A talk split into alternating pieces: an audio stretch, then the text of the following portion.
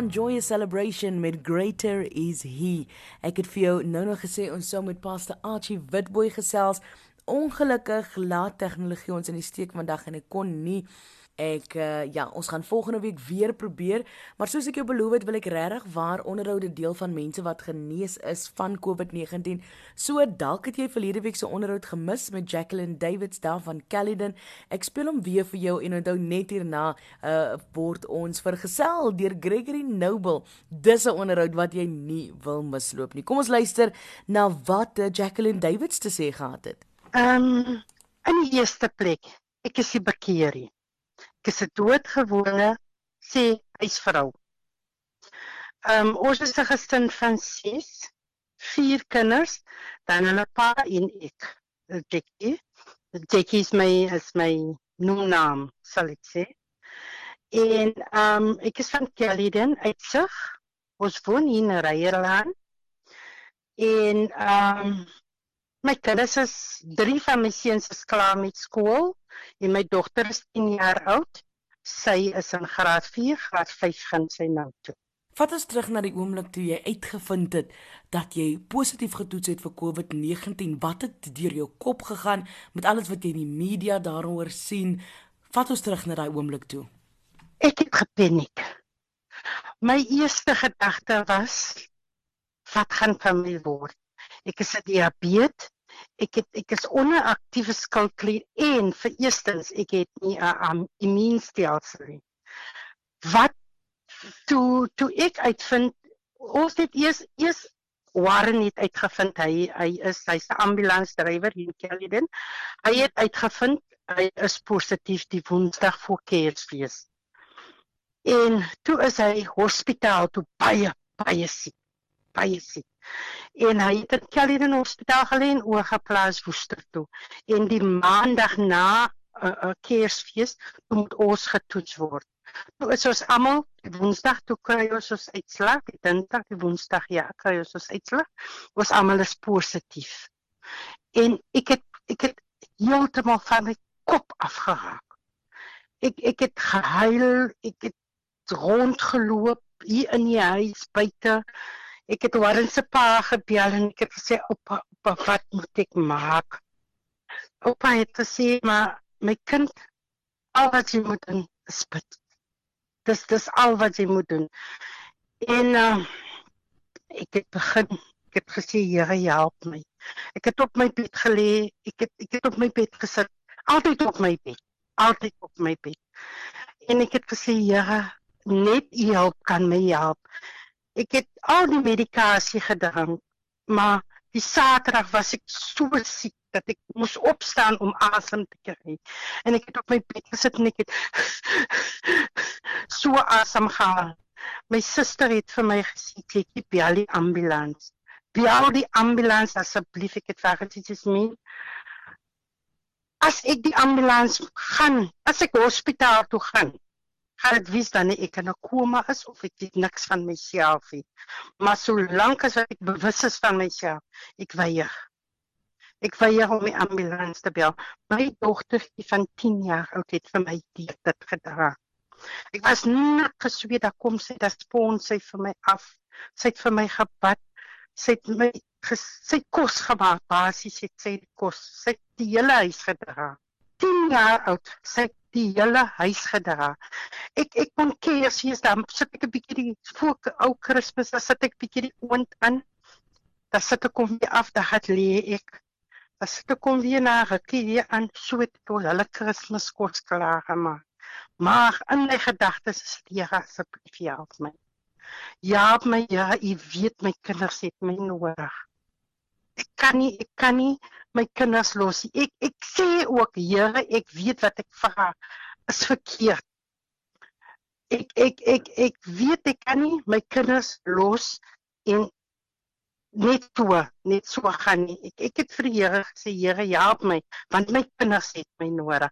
Hulle is groot mense, maar ek is elke dag daar vir hulle elke goddelike dag ek daar vir hulle baie baie het ek baie siek gevoel. Maar ek staan op. Ek doen wat ek moet doen vir hulle. En ek het vir hulle dit geleer, jy sorg vir jouself. En en En ek was so so baie pyn gehad dat ek naderhand ek kan sien dit oor die radio sê nie. Ek kon nie eens meer toilet toe gegaan het. Hulle moes my immer keer vang dat ek net hier voor die bed kon kon my pipies doen. As ek as my, my mag weer, dit moet ek maar toilet toe beweeg. Maar gelukkig is hy se groot nie, dis klein. So so dit was baie maklik vir my om te loop tot daar by die toilet en al ses jou kinders of al ses jou gesinslede was positief vir COVID-19 en julle het saam uh gekwarantyne, julle was saam in isolasie. Al ses was saam in die huis. Warren was in die Woesterhuis na die Woester Hospitaal toe oorgeplaas as gevolg van 'n meer suurstof kry. En uh, hy was daar gewees, maar toe het hy weer teruggekom en hulle het hom by die huis kom afsit terwyl ons ook ons ander vyf ook hier in die huis was en dit is 'n RDP huis baie klein. En ons het drie beddens in die huis en ons kon nie almal apart slaap nie. Ons kon nie. En ehm um, so het ek met sy werk gepraat en sy werk het toe gereël dat hy gaan haar hoek toe warn gaan haar hoek toe en ek en Feren gaan ook haar hoek toe. En die ander drie seuns bly binne in die huis. Jackie het vroeër genoem dat jou verhouding met God is nie uh, noodwendig wat dit moet wees jy het vertel jy's nie bekeer nie. Ek vind dit tog interessant dat um, in jou oomblik van nood het jy geweet om na God te roep. Jy vertel hoe jy heeltyd uh, vir God gevra het om jou te help. Ek is 'n mens. Ek glo in God. Of ek nou voor my COVID al die jare. Ek glo in God. Ek is nie 'n mens wat soos mense my ken, ek loop die kerkie. Ek is binne my huis, ek lees die Bybel, maar ek glo my bestaan is God. Is die God wat ek hier sit. Ek was baie siek en God het vir my, ek het ek het elke keer dan is dit dat ek sê Here, help my. En die Here help my. Hy help my. Hy help my elke keer. En met hierdie COVID het ek ek, ek so benoud soos wat ek was. So nat gesweet soos wat ek, so baie pyn soos wat ek het. En nie asem kon kry nie. Drukking op my bors het ek net geroep, Here, help my. Is is is is al wat ek gesê het. Dan lê ek op my bed en huil ek dat sê Here asseblief, help my. Net U kan my help, Here en hy het my gehelp. Hy het my gehelp.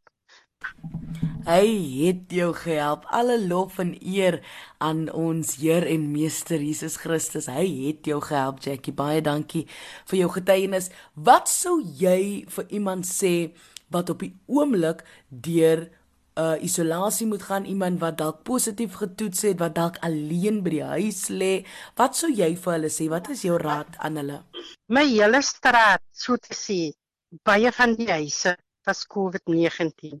Vier mans het gesterf in my straat as gevolg van COVID-19. Die blok so net so die blok die drie blokke het het vier mans gesterf En en ek het gesê as jy in 'n huis woon en nie een van jou gesin het COVID-19 gehad moet jy opstaan en jy moet vir God sê baie dankie.